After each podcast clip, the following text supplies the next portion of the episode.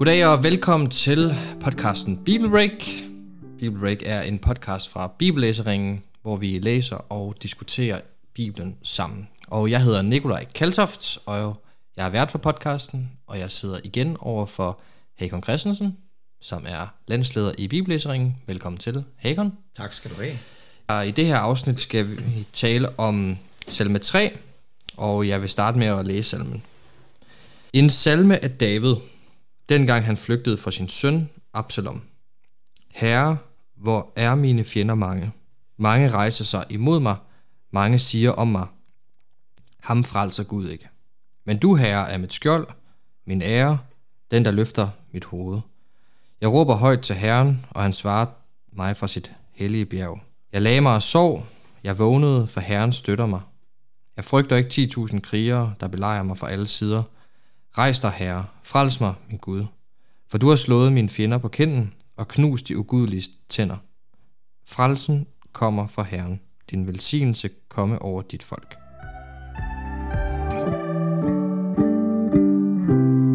Frelsen kommer fra Herren, Hagon.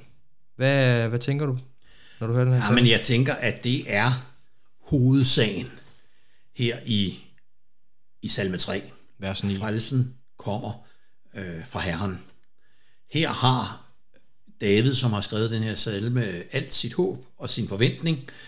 Og, øh, og, og det er vel det, han gerne vil, vil øh, have masseret ind i os.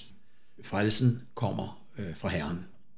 Og så kaldes den her salme jo også en, øh, en klagesalme, Ja. fordi man må i den grad sige, at, at David også giver udtryk for sin nød, og, og han klager virkelig til Gud. Ja, men det er rigtigt. Der er en række salmer, som, øh, som rubriceres og kan rubriceres under et øh, og kaldes klagesalmer. Og det er fordi, de typisk indeholder en bøn om hjælp og en klage over fjenderne. Og, og, øh, og, og det er der ligesom det begynder. Og samtidig så har klagesalmerne også meget det, øh, typisk det til fælles, at efter klagen kommer et udtryk for, for tillid og vidshed om Guds hjælp og, og almagt. Og i den grad synes jeg jo, at den her øh, salme er et meget godt eksempel på øh, klagesalme-strukturen i salmernes bog. Øh, men også øh, selve strukturen ligger jo også en, en del af, af budskabet. Og altså, man kan jo sige, den konkrete situation, David han befinder sig i, det er jo det, der bliver præsenteret med vers 1. Altså, at han er i krig, og han er på flugt fra sin søn. Ja, det, det, er jo, det, er jo, det er jo til at forstå det her. Altså, øh, vi, er, vi er omme i, i en, øh, en historisk begivenhed, som, øh, som gengives omme i 2. Samuels bog, kapitel, kapitel 15.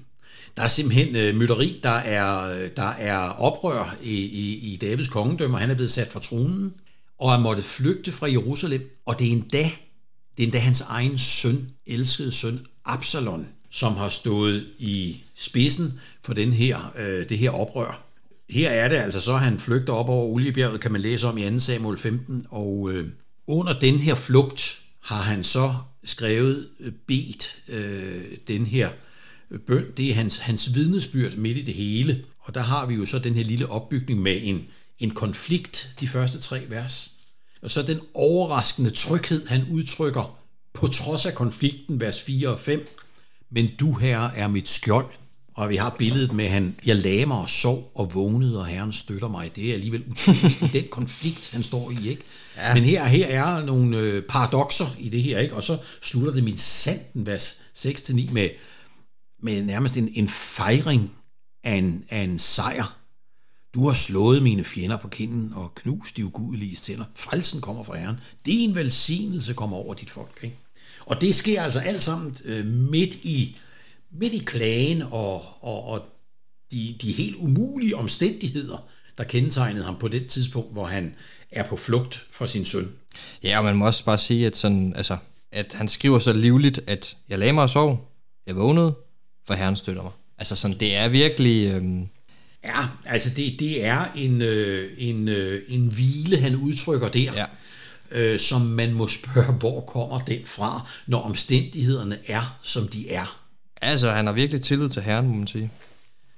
Ja, og altså, øh, jeg tror jo, at, at, at, at nøglen til den hvile, at han kan lægge sig og sove, og vågne og være rolig, ikke? jamen det har vi i vers 4. Men du, herre, er mit skjold. Det er det første, han nævner. Og skjoldet, det er jo, et, det er jo en krigsmetafor, mm. øh, men, men det er jo en metafor, der er øh, meget nem at forstå, fordi bag skjoldet er der tryghed. Bag skjoldet kan fjendens pile ikke øh, nå mig. Og Davids skjold, Davids redning, det var Herren. Men så er han ikke bare mit skjold, Herren, han er også min ære. Og det, øh, der må man jo så selv give afkald.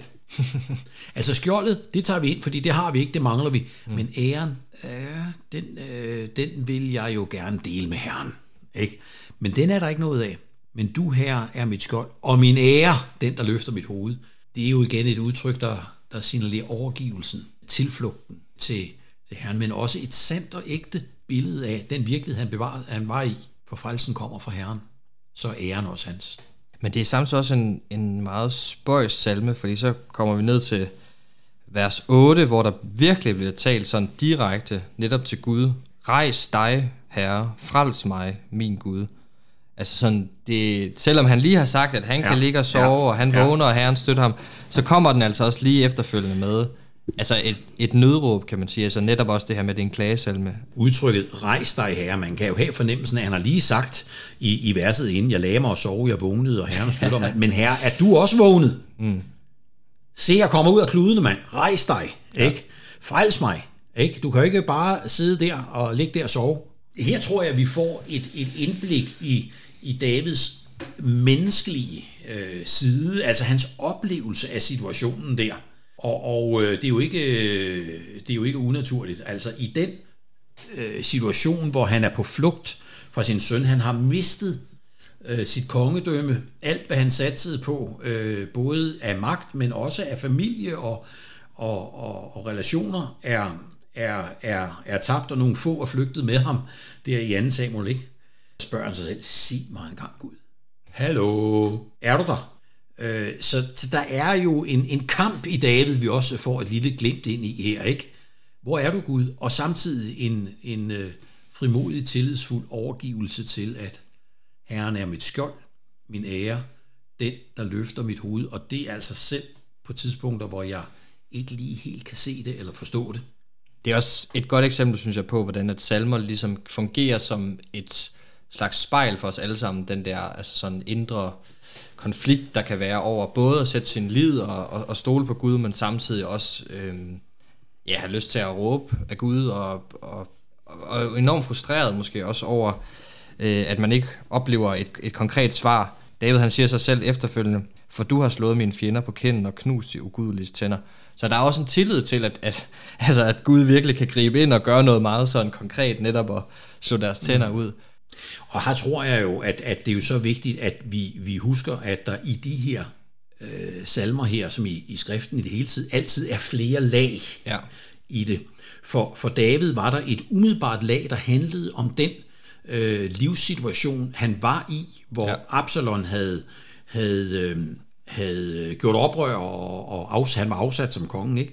Og så er der altid nogle dybere lag, hvor, hvor Gud vil fortælle os noget mere øh, om, om frelsen i et, øh, i et øh, større perspektiv, også når vi i billedet talt får de her billeder med, med de ugudelige tænder, der er knust og, og, og så videre. Ja. Og der tror jeg altså, at hoved, et hovedord her, det er, det er udtrykket, som vi allerede har været inde på, at vi skal minde os selv om, at frelsen kommer fra Herren. Det er, når det gælder vores, vores liv her i, i tiden, mm. men det er først og sidst noget, der skal pege hen på, på evigheden øh, frelse i, i, i et evighedsperspektiv. Øh, og der synes jeg, det er, jo, det er jo værd at tage med, at, øh, at sådan et udtryk som frelsen kommer fra Herren, hvis vi ser det i et mere helbibelsk perspektiv, så bruger for eksempel Jonas nøjagtigt det samme, og det gør han altså, mens han endnu ligger i fiskens mave i kapitel 2 i Jonas bog. Men jeg vil ofre til dig, med takkesang vil jeg indfri de løfter, jeg aflag. Frelsen kommer fra Herren. Hvilken tro og hvilken tillid, ikke? Og går vi til det nye testamente, så har vi det i Johannes åbenbaring, kapitel 7. Derefter så jeg og se, at der var en stor skare, som ingen kunne tælle, af alle folkeslag, stammer, folk og tungemål.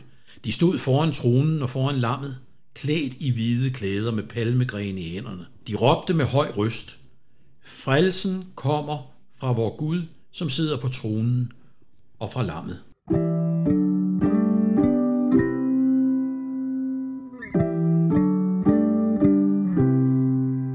Så hvad tænker du, vi skal tage med fra den her salme? Sådan, hvordan jeg kan tænker helt klart, at i lyset af, af, af Nytestamente, så skal vi øh, tage med, at når frelsen kommer fra Gud, så kom den med Jesus Kristus, mm. lammet. Simeon, den gamle mand oppe i templet, han sagde det så, så fint, da, da Maria og Josef bar Jesus barnet op i, i templet, da deres renselsesdag i henhold til Moseloven var, var gået.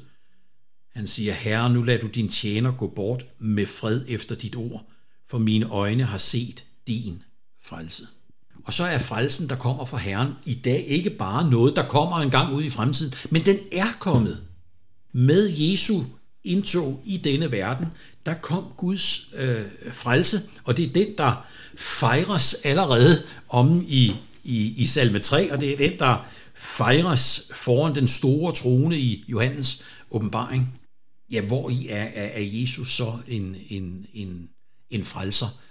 Øh, hvordan er han, han blevet det? Og det er jo øh, et uudgrundeligt øh, spørgsmål, som, som vi ikke kan øh, begribe til bunds, men, men det samlede bibelske vidnesbyrd er jo, at ved sin død og opstandelse har han betalt fuld godtgørelse for alle vores synder.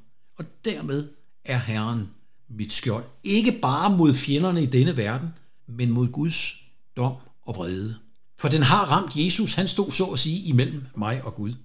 I forlængelse af det, du siger, at, at salmen øh, viser også lidt de to perspektiver, som er i, i altså påskens budskab, at der er både den opstandende øh, Jesus, men der er netop også den triumferende Jesus. Lige præcis. Og, altså, øh, og der synes jeg virkelig, at, øh, at David, med Davids ord, ligesom at det bliver meget tydeligt, at, at Jesus han netop vil blive triumferende, eller Gud vil blive triumferende. Men jeg synes i hvert fald, at noget af det, vi skal tage med os fra salmen, det er, at også ind i vores liv, menneskers liv er forskellige, men, men vi har alle vores kampe, mm. der hvor vi står, ikke? Øhm, og kan opleve det som om, at fjenderne er, er mange. Og der øh, er der altså en usynlig åndelig virkelighed, som er lige virkelig, nemlig at Herren er mit skjold. Ham råbte David til, vers 5, jeg råber højt til Herren, og han svarer mig fra sit hellige bjerg. Sådan er han stadig. Og når vi ikke kan se, at der sker noget, vi tænker, rejs dig dog herre, ikke? er du faldet i søvn, ikke? så se på Jesus. Han har rejst sig. Frelsen er kommet, og en dag kommer han igen. Jeg synes, det er en god afrunding. Lad os uh, slutte her. Tak fordi du lyttede med, og husk, at du kan finde flere episoder af Bible Break på din foretrukne podcastplatform.